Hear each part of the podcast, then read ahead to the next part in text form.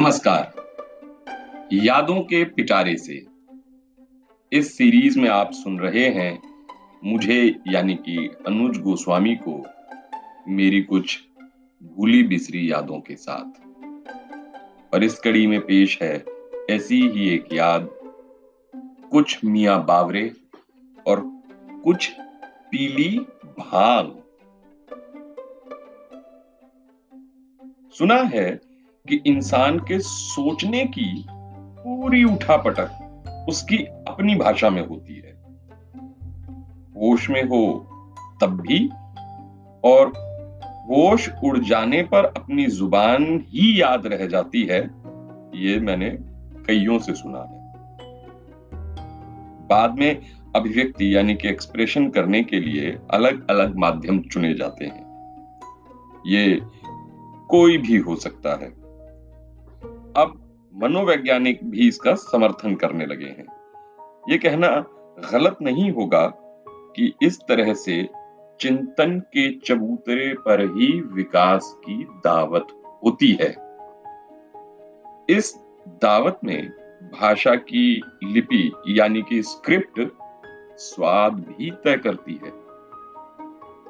पढ़े लिखे जानकारों का मानना तो ये भी है कि वही समाज तरक्की करता है जो अपनी भाषा में बोले, अपनी भाषा में लिखे, विचारों को अपनी ही भाषा में संजोए। और हालिया जनसंचार यानी मास मीडिया के विकास के बाद जब जनसंचार के लिए भी इस्तेमाल होने लगे तो ये और मज़बूत होता है। इस तर्ज पर दिमाग में जापान, कोरिया, रूस, फ्रांस, जर्मनी, स्पेन जैसे हमसे ज़्यादा विकसित और ताकतवर कई देशों की इमेज कौंध जाती है? हालाँकि ग्लोबलाइजेशन की सोच में यहाँ भी कुछ परिवर्तनों को जन्म दिया गया है। पिछले कुछ सालों में कम से कम वक्त में ही सही, सटीक और आसानी से समझ में आने वाली जानकारी को किसी भी समाज की तरक्की का आधार माना जाने लगा। लेकिन इसमें कितनी सच्चाई है और कितनी कल्पना है, ये अभी भी तय होना बाकी ही है। ऐसे में मीडिया भी तेज़ी से उभर कर सामने आया। क्षेत्रीय भाषाओं के साथ साथ हिंदी और अंग्रेज़ी अखबारों, मैगजीनों और टीवी चैनलों की बाढ़ सी आ गई। चुनावों के दौरान तो ये सुनामी में तब्दील हो जाती है। भले ही चुनावी मौसम ठंडा होने के बाद ज्वार भाटा की लहरों की तरह ये भी नीचे आ जाए। दूर संचार क्रांति ने जानकारी पहुँचने में लगने वाले वक्त को तो कम कर दिया। लेकिन आसानी से समझ में आने के लिए भाषा पर अक्सर बहस होती है। मोटे तौर पर देखा जाए तो हमारे यहाँ इंग्लिश मीडिया को न सिर्फ़ सटीक बल्कि एडवर्टाइजरों की भी पहली पसंद माना जाता है। आसान समझ के लिए अगर हिंदी या क्षेत्रीय भाषाओं में इनके विकास की बात हो तो फिर रेवेन्यू का टोटा रोया जाता है। ऐसे में सवाल पैदा होता है कि सबसे बड़े हिस्से में हिंदी और अन्य क्षेत्रीय भाषाओं की पकड़ होने के बावजूद ऐसे मापदंड किसने और क्यों बनाए? मिया जी तो बावरे थे ही, भाँग कौन पिला देता है? विभिन्न तबकों, पेशों और उम्र के लोगों से बात करने के बाद ये भी सामने आया कि हिंदी या क्षेत्रीय भाषाओं के मीडिया को हल्के में नहीं लिया जा सकता। तिहत्तर फ़ीसदी लोग लोकप्रियता के लिहाज से हिंदी को किसी न किसी स्वरूप में ज़रूर स्वीकार करते हैं। ये बात इस तरह से भी समझ में आती है कि भले ही देश में कई इलाकों में हिंदी बोली ना जाती हो, लेकिन समझी ज़रूर जाती है। तो फिर मीडिया हाउस सही पोजीशनिंग के साथ हिंदी को उसकी उचित जगह क्यों नहीं दिला पा रहे? समझ नहीं आता नशा किस पर है। यहाँ रेवेन्यू की दुहाई भी दी जाती है। कुछ लोगों ने झूठी सोच घर कर दी है कि एडवर्टाइजर सिर्फ़ इंग्लिश मीडिया को ही तरजीह देते हैं। ऐसा हो सकता है, लेकिन एक खास कैटेगरी के लिए। सबके लिए इसे हम रूल मान लेना सही नहीं होगा। इसी बात के दौरान ये सच्चाई भी सामने आई कि 42 फ़ीसदी एडवर्टाइजर जी हाँ 42 फ़ीसदी एडवर्टाइजर हिंदी मीडिया 35 फ़ीसदी हाँ 35 फ़ीसदी, ये हिंदी से कम है। 35 फ़ीसदी इंग्लिश और 23 फ़ीसदी दोनों को बराबर तरजीह देते हैं।